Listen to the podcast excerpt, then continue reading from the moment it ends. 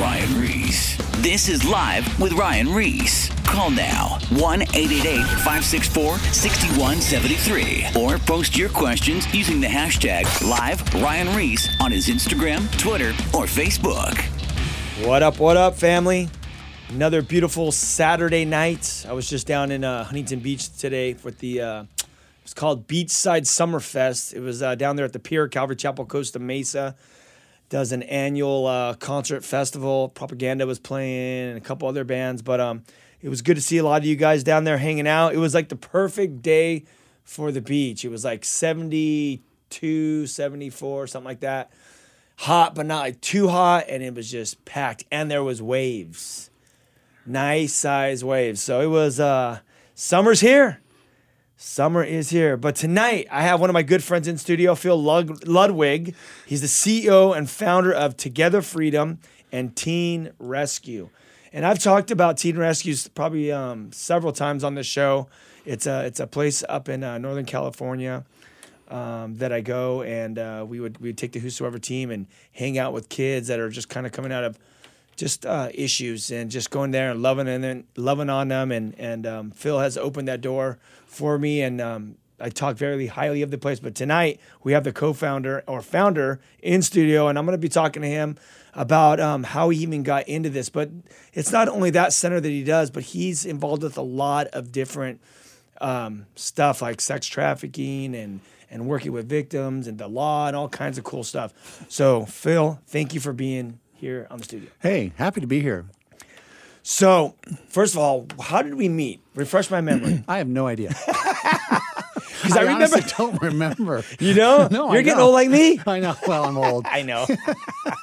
So, but I just know that you came up, and and I remember what sticks out in my mind is the like 30 kids got baptized. It was so cool, you know, just to see the kids just respond to you and and your wife, and so it was really awesome. And you know, I know that uh, my campus director Tiffany loves it when you guys came up. So. We love you. We love her. We love the whole team. It was just a it was just a mind blowing experience to be able to just hang out and um, just hang out with these kids and just kind of see what they're going through and and uh, just to love them, love Yeah. them and connect with them. And and then as- as we were up there, God opened up opportunities to. Uh, to, to um, just share the gospel and you know you, you guys have this like pond is it a pond That's a Yeah. pond? Well, you know, I can't tell if it's a small lake or a, a large pond. it's in that no man's land. yeah but you can canoe on it, and you know. Yeah, I mean, you do all these activities on there. Yeah. And uh, there's even a goat in the middle of it. But um, yeah, do you still have that goat? Uh, we have actually a lot more goats. Is there? Yeah, Tiffany's an animal freak. So there are animals everywhere. We have Newfoundland dogs, we have goats, we have, I mean, horses. I mean, you name That's it. right. You have the horse too. That one that would well, just show up that once in a one, yeah, that one's not there anymore. Oh, he, okay. he kicked the bucket. he was old. he was old. Yeah. It was we'd be playing football or doing whatever we're looking. all Also, we look, we'd look over and the horse is just hanging out, looking at us, and then we go to the other side of the property. Then it's just there too. It was a wild Mustang. oh, was that? It wasn't nobody's horse. It was a wild Mustang. No way. Yeah, it was cool. That's Yeah. why I was sad when it passed. But Oh wow, that stinks. yeah. But um, it was uh, So no, now it, that we was- bummed it was, out. awesome. and you guys never even uh, you guys have never done a baptism there either. Um, At that point, I don't you? think we had at that point. Yeah. Yeah, we have since, but I don't that was the first one though. I think it might have been, but it was it was crazy how many kids. That was just so awesome. I was unfortunately not able to be there, but it was. I heard about it from staff like crazy. So That was pretty much one of the coolest uh, experiences that I've had. But before, uh, so how'd you even get into all this? I'm not sure about that either. no, I think that um, uh, you know God's got an amazing sense of humor, and He's got an amazing way to kind of guide you into stuff. And uh, I was a San Diego police officer working in La Jolla, Mission Beach, and uh, we got this call one day, and it was to um, support the FBI in a sting operation or a rescue of 11 girls that were in a hotel in downtown La Jolla, right off right off of La Jolla shores, and um, and I, I, I just found that amazing that here we are in this sophisticated country, and there's trafficking going on, and this was 30 years ago. I mean, that tells you how old I am. Wow, that's crazy. Yeah, and s- that's right by the beach, right? yeah, right on the right, the big hotel right off of North Torrey Pines. Dude, that is crazy. Yeah, so we went there, and before we got there, the the suspect had um, learned of who had informed on him, so he shot at her and literally tried to kill her. So she jumps into a commercial, you know, one of the larger commercial trash cans and hides. Uh, we get there. Um, she, we we pull her out of the trash can and rescue her, and then we go up to the hotel room and we rescue the other girls. And uh, you know, and then he of course went to jail. But it was a real eye opener for me. It was like, wow, this is you know, and these girls were part of a front, like a modeling agency where they thought they were, you know, going to Paris for a photo shoot. So wait, were they all Americans or were they? Yeah, they're all American girls, 14, 15, 16 years old. And so they, this guy, what he would do is he would what they call groom the, the girls in the family. And so they, he would build trust with them and say they were part of a modeling agency, and he would do photo shoots and he'd build the trust. And then he he came to him and said, "Hey, your daughter got offered, which is an amazing privilege, to go to Paris for a, a photo shoot. Now, what sixteen year old, fourteen year old girl isn't going to flip out at that? So that you know puts pressure on the parents and to, to let him go." And by then he's he's built a relationship with the parents, so the parents sort of trust him. And so he gets all the waivers and says they're going to be chaperoned and you know blah blah blah, and they're going to fly into Greece and then they're going to go to Paris and and so these parents signed off on this, and of course, thank God that there was this informant in there because if they hadn't, they would have been gone because they're actually going to Greece and then they were going to Turkey, and they were they had been sold for twenty thousand apiece. So they would. Where would they be trafficked? Like, would they stay in Turkey or yeah, would they, they, be would have been sold. Uh, some well, I don't know if they would have stayed in Turkey, but they were basically sold for twenty thousand apiece, and they were going to end up in Turkey, and where they go from there. Dude, that is crazy. It is crazy, uh, you know, and, and kids are disappearing, and people think that they're runaways, but there's some of these runaways that are not runaways; they're just disappearing. And so that kind of opened my eyes. And so Kim and I, my wife, we just thought, you know what? we need to reach out. And so I eventually retired from the police department and um, started helping families just on the side. And then it grew, and it was sort of like a side ministry. And then it just grew, grew, grew. And then pretty soon, a couple million dollars a year, you know, it was it turned it into a pretty big operation.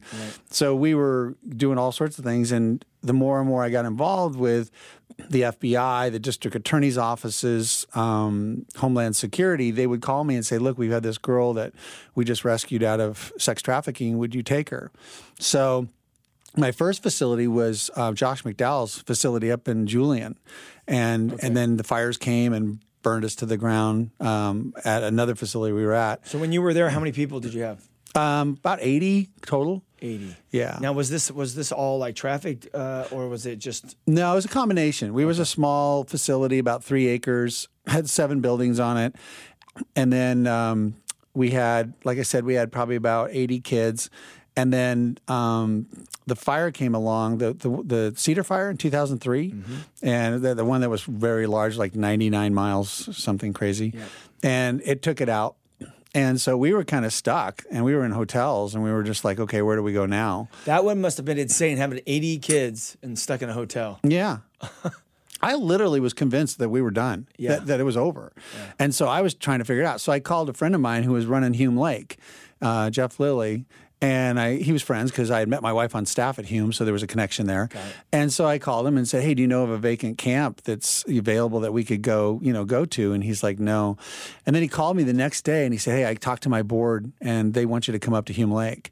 And I'm like, no, you can't handle, you know, all of us. And he said, no, we can. We're going to.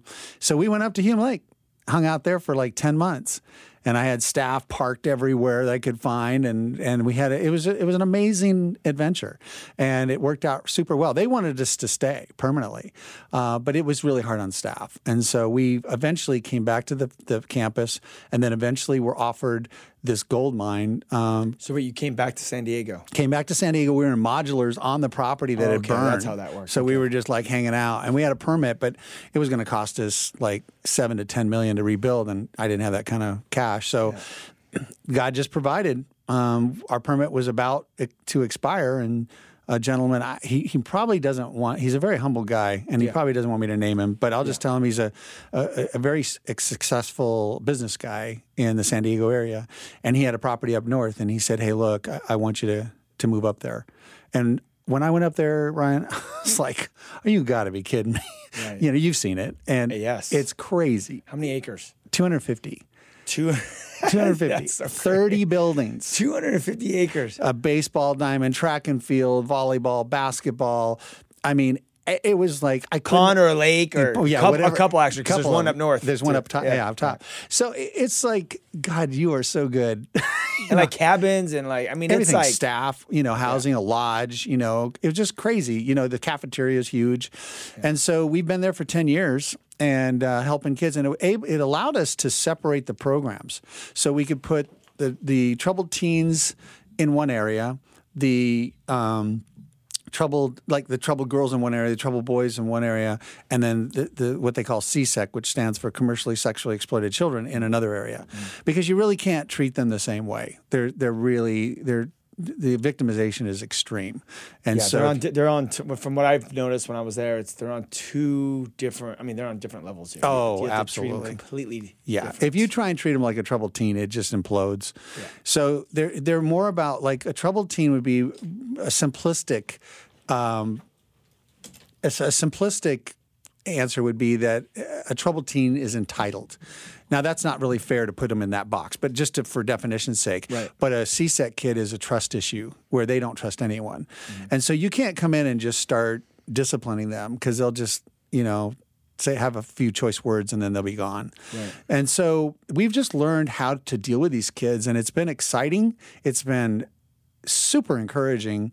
Uh, we've had a tremendous amount of success with these girls by just building into their lives and, and sharing the Lord with them. And we had five, seven new girls come in about three months ago. And of the seven, um, five made decisions for Christ within three weeks. that's amazing. Yeah, it's really cool. So let's. Do you mind sharing a couple stories about each section? Like you have like the the troubled teens, Mm-hmm. and then the other. Tell us some uh, some of the stories, maybe of, of some of the Well, I think the, showed up. the most encouraging thing is that you build relationships with these kids and their families because you're you're investing in them as a as a whole, not as one of you know we're not babysitters, we're not you know someplace to dump a child. We're here to you know we do parent training classes that are every every month, sometimes twice a month. We have parent seminars where we talk about boundaries, conflict resolution, you know, forgiveness, all the biblical principles that are really so practical that people don't realize. You know, they go, they always say, "Where do you get all this information?" And I go, "Well, I get it from the Bible." And I go, "Really?" You know, they, I- you know, yeah, the Bible is extremely practical. You know, Yeah. and so um, they just, it's really cool to be able to share the Lord through that means and not just. You know, say okay. You know, Jesus loves you. You know, which is great. But it's it's a real practical meeting their needs, um, and then and then letting them draw in closer and go, hey, you know, what's different about you guys? Why are you doing this? And so. Um, that's the biggest question we get from from the traffic girls is why are you doing this? See, they think there's an agenda, mm. and because they don't trust. Right. And so what we, we don't tell them we love them at first. We say we care about you because the the pimp who we call slaveholder. Right. We don't call them pimps because that makes the girl look like a prostitute. She's not. Mm-hmm. Um, but what we do is we say we care about you. And, and because that the pimp's always saying, "Oh, I love you, baby. I love you, baby," you know, Yeah. and they're twisting it and perverting it Right. where we sit there and say, "Well, we care," and then as they grow, then uh, and they're they're more mature and can hear it, then we tell them, "Hey, we love you," you know. And um, I, I have girls that um, this one girl um, we rescued when she was 11, and she's 19 now, and calls me every week, and I'm like her second dad kind of thing, Yep. and. And when I was there, by the way, what I the, the, what I saw that you truly are a second dad to them. They trust you. The ones that have been there, you know, for a while. You see that connection, even with the other girls in the other program and the guys. Mm-hmm. They have connection to the staff, even though they may show up and be very like not not about trying to talk to anyone or whatever. But you can see the ones that have been there for a while. You could see the transformation and the trust, and they are stoked to be there. and their face changes. Their countenance changes. That's what's been amazing to me. And I never really thought that I would connect with the kids as, as much as I have with some of them, Yeah. uh, because I'm only up there, you know, a week at a time every month. Yeah. But you know, it's really cool to have these relationships with these kids. And I mean, the the girl that I'm in contact with all the time, I'm in contact with a couple of them, but the one in particular I'm talking about, you know, it's she's probably one of the worst victims I've ever met. Mm-hmm. As far and I hate to put that in a category because that can get weird. I'm not, you know, every victim is a victim, and Yeah. but there is a severity to a degree, you know, that you have to measure because that helps you in in in the healing process. But uh, just hearing her story, it, it it really brought me to tears. I mean, it was just like, how can someone be so evil to do this to a child? And and uh, we had a recent situation where a child and and this is a mind blower. This is the worst story I've ever heard and didn't believe it. Mm. I get a call f- about a girl who basically was a young child and watched her sister being killed. And when the lawyer's talking to me on the phone, I'm not buying it. I'm suspicious. And I'm like, okay, I'm not buying this, but you know, it's possible, but I'm, you know. And she said, well, they actually had this child off book. So I'm going to call her Sue. That's not her name, but Yeah. so they have Sue off book, no birth certificate. The older sister gets murdered by the parents. So they make Sue take on her identity so that they can't get caught for murder because Sue doesn't technically exist. You see what I'm saying? Yes. I'm not buying it. I, I'm on the phone going, okay, you know, there's no way. Because, first of all, they said she had no legal guardian and they wanted me to take her. And I'm like, no, I'm not taking her. There's got to be a legal guardian somehow. so I'm not buying it. But then the, the, the lawyer says, well, um, I, I, I went and had a forensic test done because basically social services wouldn't take her because she was too old, quote unquote. She was the older sister. Right. So the lawyer went and had a forensic test done, and they found out that she was much younger, that she was a minor, in fact. And I'm still not buying it. I'm still like, yeah, okay, you know, a forensic test, maybe that's subjective. I don't know. I've never heard about that, you know. And then she said, and then so we went to court, and the judge gave her a new birth certificate. Now I'm starting to go, ooh, this is interesting. Okay, if a judge believes that this forensic was enough evidence to say that this is not her true age, mm-hmm. that's interesting. And when you meet this kid, it's she's a joy to be around. She's like, I never chose that life. I never wanted to be a part of it. I've got a new life now. We took her. I called my attorney. And said, "Hey, can can we take this kid?" She goes. She thought about it, you know, and got back to me and said, "Take her. Who's going to complain?"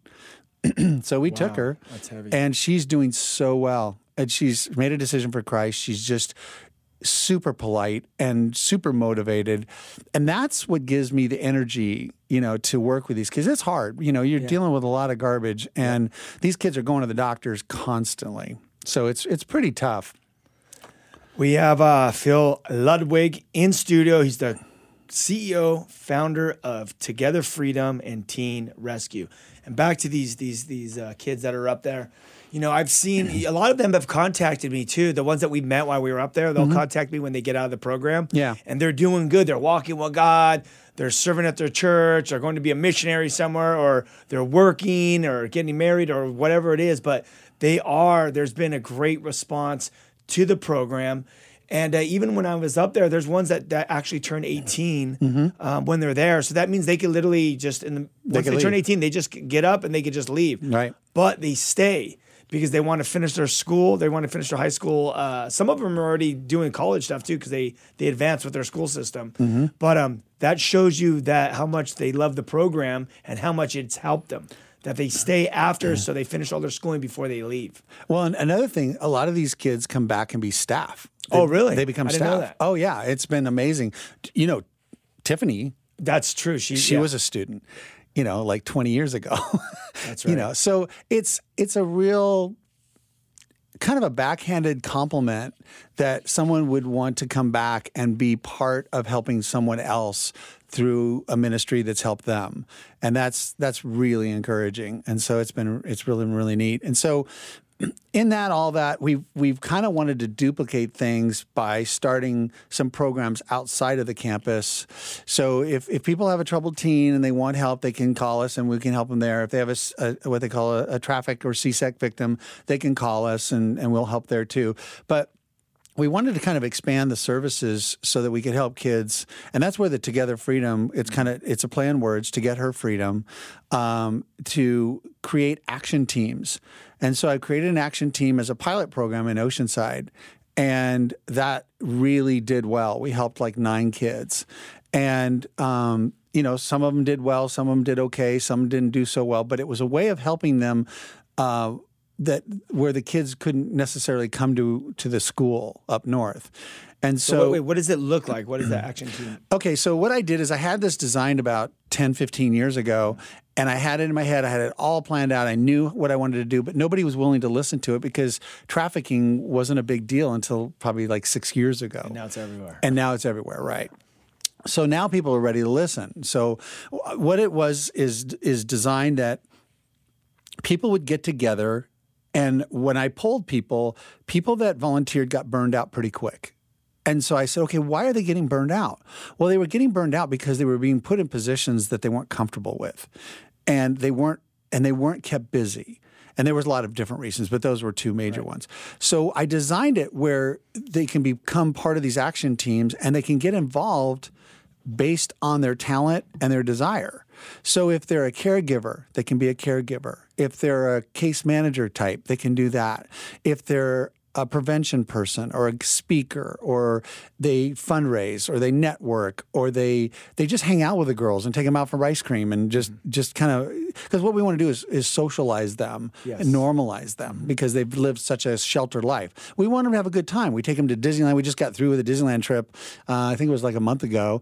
We took them down, rented a beach house, and what was crazy about that is, and kudos to Saddleback Christian High School, those high school students in one weekend raise enough money to bring these kids down, take them to Disneyland. And, and the beach house and everything and entertain them. Dude, that is so cool. It's so cool. And then they had this this uh, the first time we did it, they had the, this gymnasium at their campus. And so we brought all the girls there and they played like the soccer type of game in, in chairs, in office chairs. So they're rolling around on it, it's just pandemonium crazy, right? Yeah. But but it was cool because there was one particular girl, um, and I, I won't mention her name, but she was just she had issues with men, and rightfully so she didn't want to get involved. But as the day went on, as the evening went on, she slowly engaged. And it was just so cool to see her finally kind of okay, this is safe for me. I can do this. And and so we just had a blast. And so we do things that socialize and we like I said, we take them to the beach, we take them out to movies, we try and show them a good you time. just give them these normal things, but that they haven't had in their life, Well, they're- normal to a lot of people. Mm-hmm. But for Exactly. them, they haven't even had these experiences. Yeah, their childhood was ripped off. Yeah. it totally ripped off. And so what we want to do, and and one of the things we're trying to do is to start a. Um, uh, well, we're gonna we're trying to start a drop-in center in Oceanside. Uh, and God's really working that out so far. So we've got a house already. We've got uh, an organization we're going to probably be working with uh, with these kids. Um, it's right on the track where the girls walk. The, the track is where they walk, where the, the girls walk, and and so we we have that uh, going. Uh, we're hoping to raise some money to So right there in that area. On Pacific Diego, Coast Highway. That's that's where when you say girls walking, that's like what prostitution's happening. right, Right right there, and right. you're gonna put a house right there. And what, what what's the purpose of that house? It's just for the girls to get relief and be able to, to come in So and she's like, hey, come cruise in, hang out. hang out, have a good time, do some schoolwork if you want. Um, you know, these are young. These are like 18. they could be um, anywhere from 15 to 22. Now, they could be are older. they being but- ran by a pimp, or is it like their their parents are putting them out there? Or? No, most of the time it's a third party. It's very pretty rare that a family will put a child out. Um, it's normally a third party, um, a stranger, not so much a stranger, but like a boyfriend. Like there's three ways they do it: Romeo, Gorilla, and professional. So professionals like the modeling agency I was talking about earlier. The Gorilla is where they just grab them. And then um, the most common is the Romeo. They pretend to be a boyfriend, and then they recruit him, and then they sell him to a slaveholder.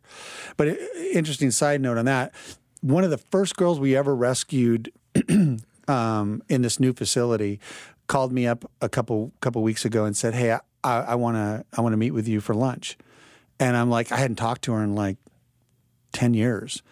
And so it was so cool. She has a baby. We met her for lunch. Um, you know, I brought a female with me because I always do that. I'm always careful about that. Of course. And um, just want to be appropriate. And and so we had a great lunch. It was so cool to see her. You know, now she's like 22 years old, has this child, um, seems like a really good mom.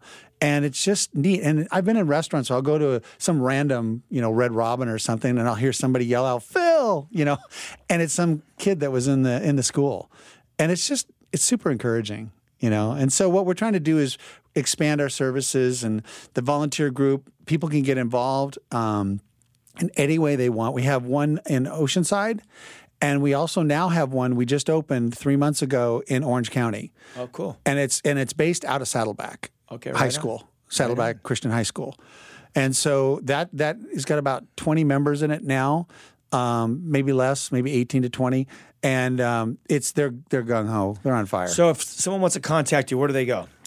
Uh, they can call the Teen Rescue corporate office. Um, it's Is there a website? What about a website? teenrescue.com. Teenrescue.com. Teenrescue.com, right? Or togetherfreedom.org. Um, or they can call the 800 494 2200 Cool. and uh, talk to Jill. And and so they, we can get them set up if they want to, you know, check out a meeting. You can come by, check out a meeting. You don't have to sign up. You can just check it out and go, hey, is this something that's for me? Yeah, it seems like there's a lot of opportunities, different different callings to, for you know Mm-hmm. wherever you want to serve in that. That's awesome. You know, back to what you were saying about how uh, so, how some are groomed or professionally groomed, or uh, you know, I think there was like three different ones you said. But when I was up there at Teen Rescue, there was one girl that that was there that uh, she was online and she was talking to a guy online Mm-hmm. for a while, and the guy was she was sneaking out with the guy at night, would pick her up, and Right. he was grooming her Absolutely. to kidnap her Right. and it all started with with uh, being online and and just uh, developing this relationship with this this guy. And I met with that girl um, three years after she left the school. Oh, really? Yeah, because I know who you're talking about. Yes. Thi- but this guy was so evil. I mean, this is where I think it begins. It begins with evil, then they devalue human life, and then it's just about the money. And and so this guy was emailing this girl saying, "No, you need to get along with your parents. You need to, you know, they found they found each other online. He lied about his age." And so, and that's why parents need to be so careful about the online stuff. Oh yeah, And so so she builds this relationship with this guy and she's emotionally connected, even though she doesn't really know who this guy is. So she has a meltdown with her parents one night and she says, you know, I'm just super, super upset with them. And this is after eight months of communication. dude, that's crazy. It is. They're patient people. Yeah. And so he says, okay, I'll tell you what, you can come over for one night, cool down, and then you have to go home. And she's like, oh, great. She goes there. There's eight men waiting for her what? and I won't, I won't, you know, you can, you can Yeah. figure that out from there. Yes. And, and she was devastated. She was victimized all night long. And Oh my gosh. That Yeah. is- see, I didn't know that. I didn't get that deep into the conversation. That No, is it's- insane. these people are evil and they're smart. They're not your typical, you know, kind of dumb criminal who leaves her license at the bank after they rob the bank. You know what I mean? Yes. These people are cunning. and they they took her back home after that. Well, she she ran away from him. They they kept her there for a while, Okay. and then what happened was she was at the L.A. train station, and there was an Amber Alert on her, and a security guard recognized her. Okay. and so the pimp split. He grabbed the girl, and then the they called us. The parents called us, and then we went and rescued her. Unbelievable. This is Phil Ludwig in studio. He's the CEO and founder of Together Freedom and Teen Rescue. Tonight's conversation is heavy. Heaviness. You know, if you uh, just tuned in, this is uh, live with Ryan Ries here every Saturday night, just doing rad interviews with rad people. And, um, you know, I run the Whosoever's movement as well. We're going to be going to break in about uh, I don't know about a minute, but um, I'd like to plug our, our uh, Kill the Noise tour. As uh, what we do is every year we tour the public high school system, and we're going in and we're doing gymnasiums. Uh, uh, what do you call it? Uh, assemblies for in the gymnasiums, and we're actually trying to reach these kids with the gospel of Jesus Christ prevention before they end up in this lifestyle or get caught up in just randomness. So keep us in prayer as we are ramping up for this next year. I know we just hit summer, but we did 59 schools last year. We've seen 19,000 kids showed up and 15,000 students came forward and gave their life to the Lord. That means they walked down, they came down, they met me on the, the gymnasium floor, and they said the prayer out loud. We gave them the Bible, and we plugged them back into the Christian club. This year, we're trying to hit 150. We're like, God, let's do this. We've seen the Spirit pour out. Revival's breaking out, Phil, in uh, the middle schools and high schools. That's cool. And God's opening the doors, and these kids are receiving Jesus Christ. They're being filled with the Holy Spirit, and uh, you know their lives are being transformed. We're hearing that the Bible clubs, there, uh, one one was twenty people, now it's two hundred strong after our event. So that's just one of the teachers that I talked to after the event, but. God's really moving, we, we've been hitting from the East Coast to Mexico to Northern California to like Seattle. But uh, we will be back in two minutes, right after the break. More live with Ryan Ries coming up. Is everything all right? Call now 1 888 564 6173 or post your questions using the hashtag live Ryan Ries on his Instagram, Twitter, or Facebook.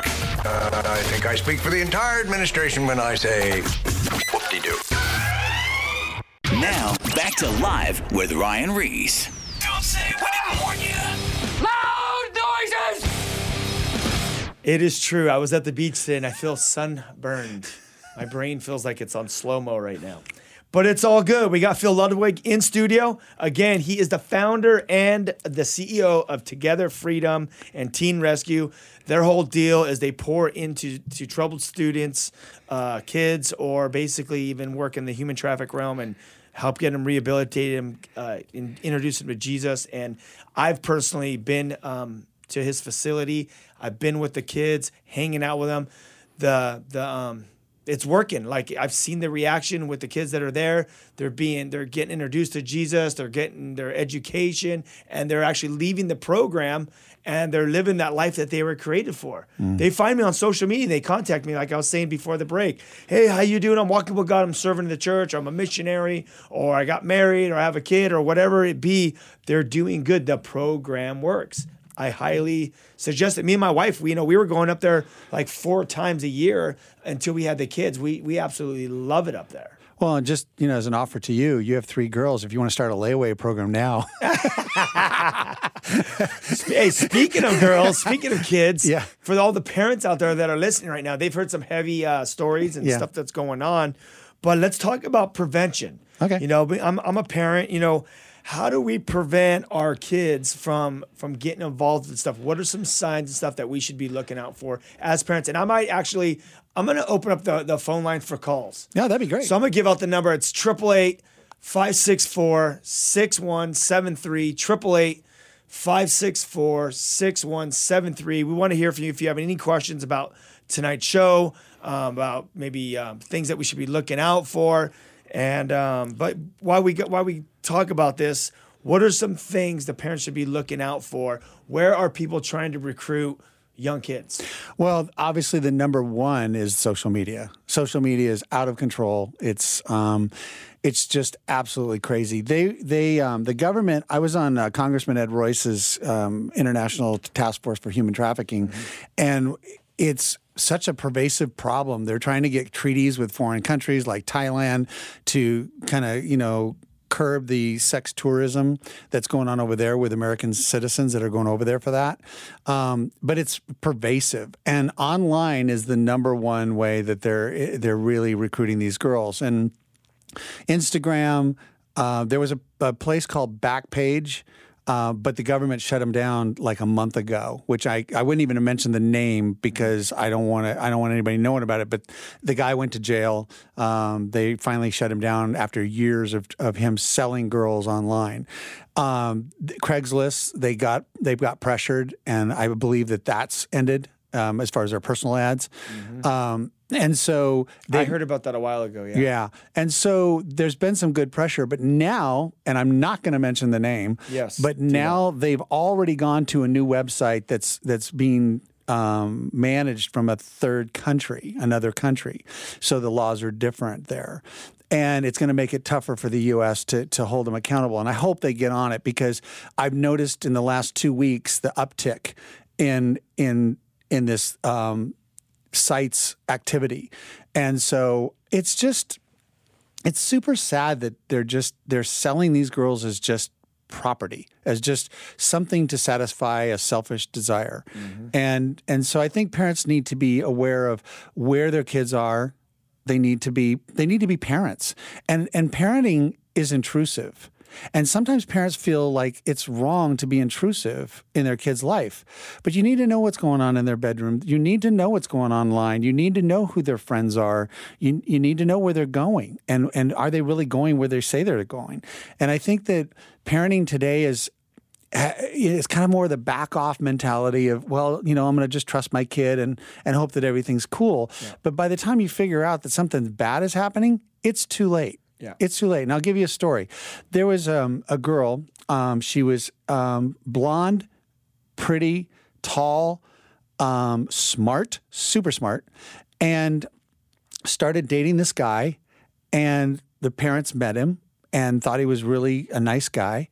And all of a sudden, you know, she starts disappearing at night and they're catching her sneaking out at night. And that's not her personality at all. She, she was a straight kid. And so one thing led to another. So they called me and said, "Hey, we want to we want to put our daughter into your school because we think our daughter is is is out of control." So I interviewed this girl and I said, "Your your kid is not a troubled teen." And they're like, "What?" I said, "Your kid is a victim." And they're like, "What?" She had all the signs. Um, what had happened is that she had dated this guy for months. He learned about her family. He learned that her brother had leukemia, 14 year old brother, and he knew everything about the family. He takes her to a party one night and he sells her for $5,000. He was a recruiter. He wasn't her boyfriend. He was pretending to be. He, he sells her, they take her into the back room, and I won't go into that. And this girl is devastated. Okay, she was beat up, she was victimized all night long, and then they they told her, if you don't do what we tell you to do, we will kill your brother. Right. So she goes so she goes home and she begins to sneak out every night from midnight or later, is prostituted during the night, comes back home and goes to have breakfast with mom and goes to school. And she does this for like crazy. six months. How old is she at this point? Uh, she was 15. 15. And so we got her, I think, when she was just 15 or just going on to 16. And she was a sweet kid, and she still is, of course, but but she was devastated. And and of course the parents were like completely devastated. And I've had many of those types of conversations with parents who thought their kid was acting out, but truly and maybe they weren't trafficked, but they were victimized.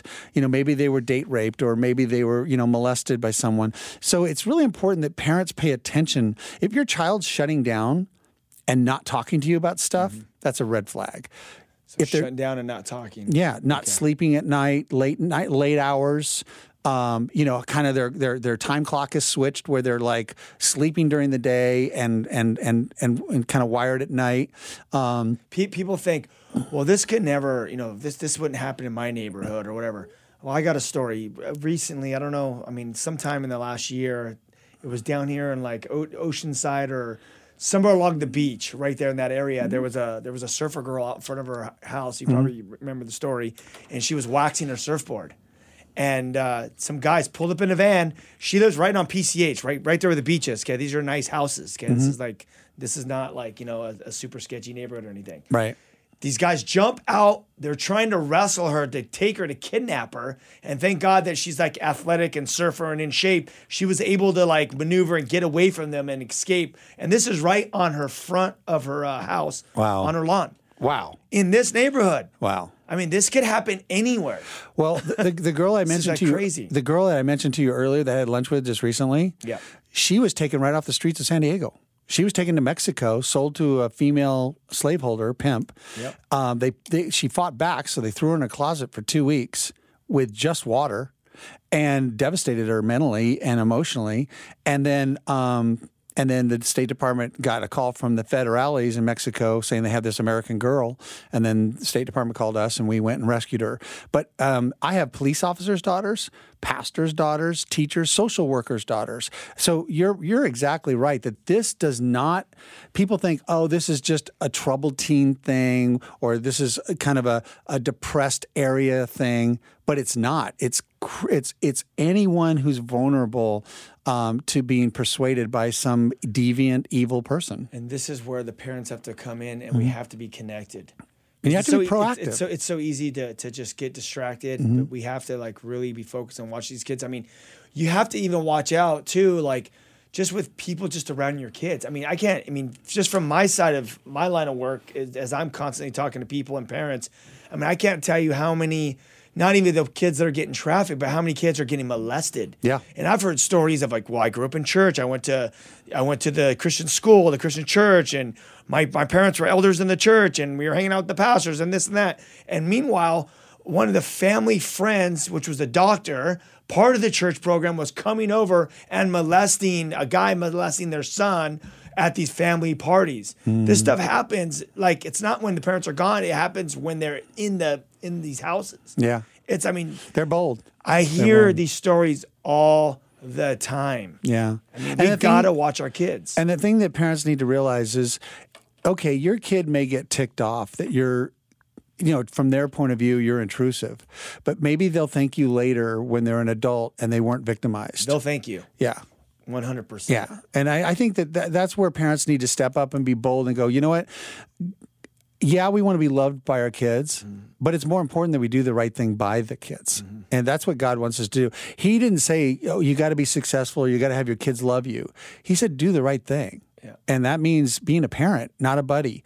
And you've got to get into their lives and you got to figure out what's going on. You know, you you need to know what's going on. I was just reflecting back in my life when when you know we were we were uh, I was raised in Azusa, born in Covina, and then raised in Azusa for a while. But the neighborhood started getting kind of sketchy at that time, and and like a bunch of kids were like getting molested and uh, just crazy stuff. And I mean, I my um, you know I was talking to my mom actually yesterday, and uh, I don't remember this particular part, but she told me I went to this guy's house down the street. This one of my friends, you know, Marky, that I went to school with, and I guess I walked in and they were like, there was like pornography happening and and uh, just like some sketchy stuff happening in the house. And I came back and I guess I told my mom what was going on there, and they were like, okay, we gotta we gotta get out of this neighborhood because it could just happen. Neighbors' houses, just mm-hmm. going to a friend's house. I mean, I'd show up at my friends' houses and their dads would have like pornography mags. I mean, I mean Yeah. you get exposed. I mean, I'm just talking in general of the job of the of the parents is you have to know who these people are, mm-hmm. who the parents are, and who the kids are, and everything that's going on. If not, your kids are going to get exposed to craziness. Yeah, and I think that everybody thinks that that these pimp or slash slaveholders mm. are are older, and many times they are. Many mm-hmm. times they're like ten to fifteen to twenty years older than the girl. But the recruiters that recruit the girls are generally within two to three years of the age of the girl. So it's like kids in, right out of high school, or Exactly, like the Well, nineteen. that's year old. who's going to be able to get them to come exactly hang out. because the girls are infatuated with the senior you know or the graduates oh, you know? Oh, that's true, yeah. and so they're like oh a 19 year old likes me. And and a lot of the girls are dealing with self-value and wanting to be loved and cared for. And so if they have issues at home or even if they don't and they're trusting other people and they're thinking what he likes me. Why wouldn't i want to go for that? Yeah, it's true. and so, yeah, I, I guess there's a line between being absolutely paranoid and then becoming a micromanager of your child, but at the same time saying, let's do our due diligence. Let's let's figure out what's going on. All right. One other thing is uh, Snapchat because that's that's a that's an app that uh, every Mm-hmm. young kid's on. They're advertising on Snapchat. How are they doing that? Well, it's basically they they they put the picture up and they have these clients and they have the list of the, their clients and so they um, will Oh, just so they're they're advertising the the, the, kids- girls. the girls. Mhm. And then they're doing it on on a lot of social media uh, platforms. Um, they're they're moving to Facebook. Um, so you really, if your kid's on Facebook, it's it's not necessarily a safe place. Um, so you you need to be careful about that. Um, and then this new site that's up there, um, you know, I think most normal people are not going to go to this site that I'm talking about, Yeah. but most normal people are going to go to Facebook. Yeah. And you need to know that if your child's on Facebook, um, you need to police where they're going. If you if you get a uh, you know a, a keylogger, which a keylogger is something that records the keystrokes on the keys of the of the computer, you can put that software on your computer and you can monitor where your kids are going, and then check. And it can send you emails if they go somewhere that's flagged. Keylogger? It's called a keylogger app. Okay. And so there there are a lot of technologies and I'm a firm believer like they have GPS things you can put in in their shoes, you can put GPS trackers in their in their wallets or purses, uh, uh, handbags. I, you know, I think teenage girls probably don't carry purses. That probably dates me a little bit, but um, there's so on, yeah. I- yeah I don't know. yeah there's there's so I mean, technology can be bad, but it can also be an asset. And so I think we need to be creative on, you know, um, tracking their phones. Like, you know, I, I, I always encourage parents to have a code for their child that says, if I text you and say, Are you okay? and the kid t- types back, I'm fine, that means they're in trouble. You see, because it, what they normally do when they when they take a girl is they take her phone Mm-hmm. and they give her another phone that they have control over. But at some point, they have to give that phone back to her if she's going to go home and play the, the double role. That's interesting. Okay, so if if you say you know I'm fine. Then it's a red flag to the parents. They're like, no, she's not fine. Have some other word that means she's fine. You know, like I'm good, you know, or whatever. But you can't text right in front of. Like he may say, text your parents and tell them you're okay. So you, she say, could say, I'm fine." mom and dad just want to let you know I'm fine. Yeah. Boom, red flag. Yep. Call the police, trace the phone, you know, and maybe save your daughter from counseling for the next 30 years. Heavy. Yeah, yeah. Heavy, heavy. Um, speaking of apps, you know, you were talking about Keylogger. Uh, there's also um, another app that actually you can um, you could shut down. Uh, you, you have access to it's on your phone and you have an app that controls your kid's phone. So basically, at night, you know, you could shut down all these uh, these you know social media apps and stuff while they sleep because a lot of kids are staying up and staying on social media, and this would actually prevent talking to sketchy people that are up at three o'clock in the morning. Yeah. So you could literally shut down all the apps from like whatever time they go to bed till the time they wake up, or however you want to do it. That's I don't know the name of the app though. Some lady told me on the plane about it. Well, and the other thing that, that people need to realize, because I've done a lot of interventions with kids, is that these kids are technical technology Technology. technology smarter than we are, Yes. and so it- what what this one kid was doing was um, deleting Snapchat off of her phone, but it still retained all the information. Right. Okay. And so then she was able to reload the program when she would go to school and everything was still there. Okay. Now I don't even know how I know kind of some somewhat how Snapchat works. Well, that works even with Instagram. If I just delete my app right now, Yeah. I could go home with it tomorrow morning. I could turn it on and just loads right in. Yeah. And so and and I just know that they're using these apps and and you can delete them, put them back on. And so parents need to be kind of smarter than their kids. And that's tough because technology is always a moving target, but it's critical that they they really hold their child accountable because it could be saving their life. And then they need to give them skills um, and tools to be able to stay away from that kind of environment. You know, what parties are they going to? You know, are these parties vetted? I mean, I've had parents have a party at their house and have an open bar for high school students. And I'm like, really? That makes sense to you? And and I and and quite honestly, if if a kid comes out of that house and and is drunk and ends up getting in an accident and killing someone or hurting someone, you're, you, the parents are going to lose their house. Yeah. they're going to lose their house. Reliable. Yeah. for that. We, we, we got a call. I want to give out the number one more time. Uh, Triple eight five six four six one seven three. Triple eight five six four six one seven three. This is live with Ryan Ries, and I'm in studio with my boy Phil. We're gonna go and take Grayson's call. Um, okay, let's see if this thing picks up. There we go.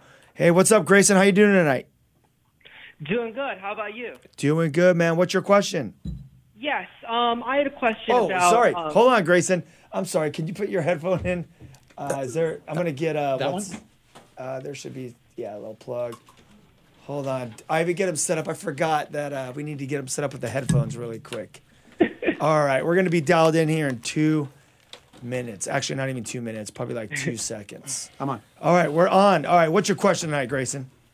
Yeah. Um, I, what I want to know is uh, obviously, um, uh, you, uh, Mr. Ludwig, you have a set of programs that you operate to help um, teens in these kinds of human trafficking, and then also other types of behavioral issues and things of that sort. You did mention how with the new facility you were able to separate out um, into different areas the different programs. But what I'm curious about is um, there's obviously a lot of in the troubled teen side of things. There have been a lot of reports of abuse, people being placed there that don't need to be there, um, and things that really, basically, people that don't really need to be in these kinds of programs going there. I want to know in your program and in the um, populations you work with, how do you screen to determine that your program is the most appropriate placement for the given child, whether they're coming out of human trafficking and maybe can go home to their families, or if they um, are a troubled teen coming in who has behavioral issues that may, that don't rise to the high level of requiring an inpatient placement. Right. Well, it's not impatient, but I, I think I know understand what you're saying as far as residential. Um, and so I think that it's important to um, understand that you don't want to go beyond your scope. So we're really careful about profiling each child.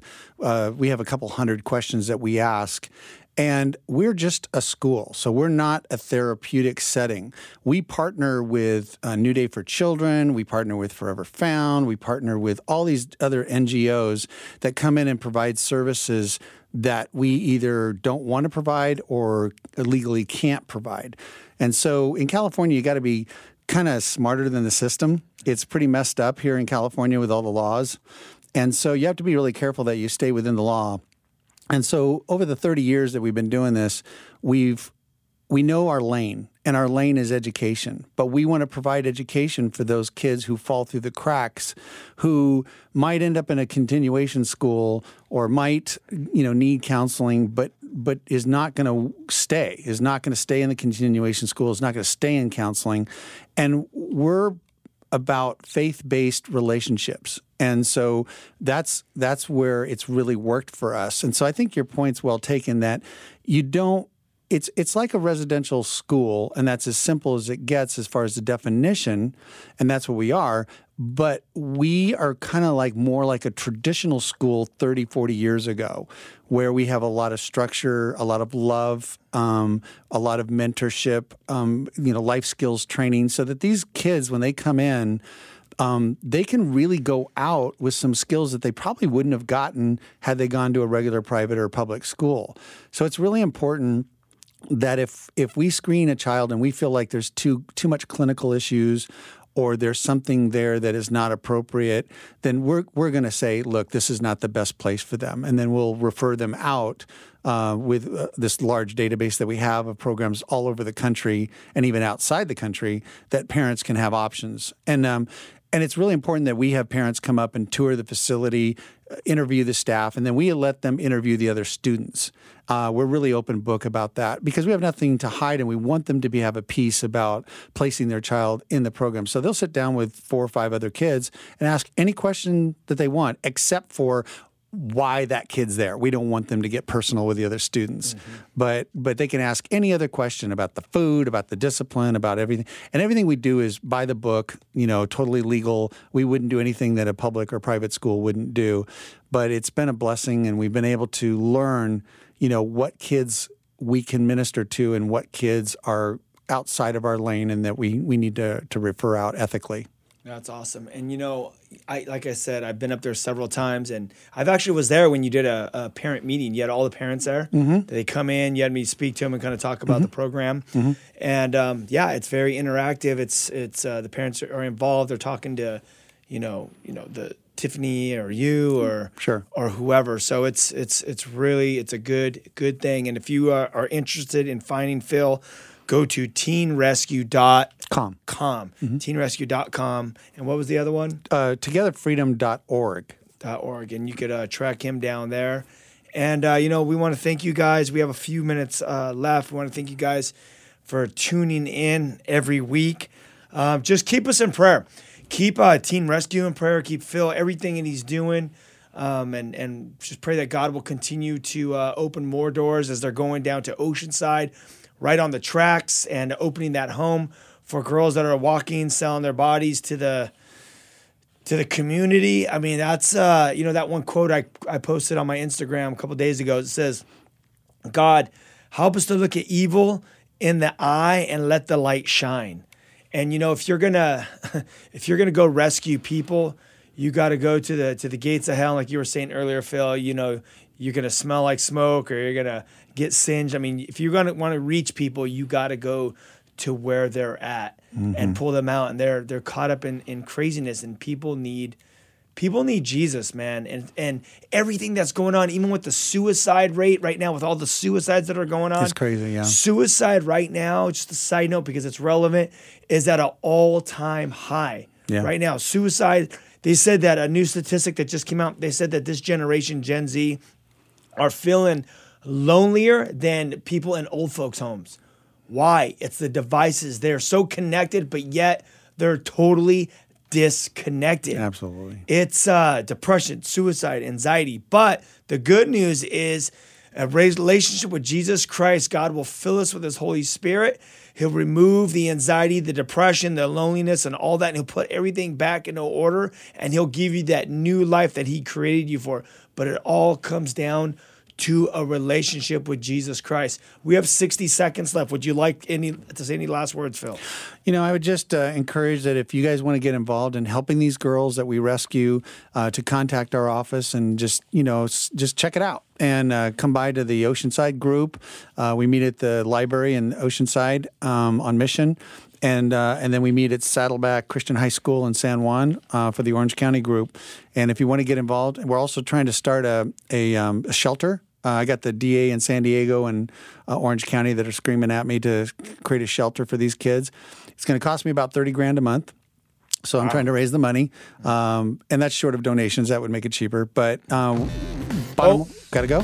That's it. Got to go. Hey, thanks, buddy. Hey, find Phil. You know where to find him. Love you guys.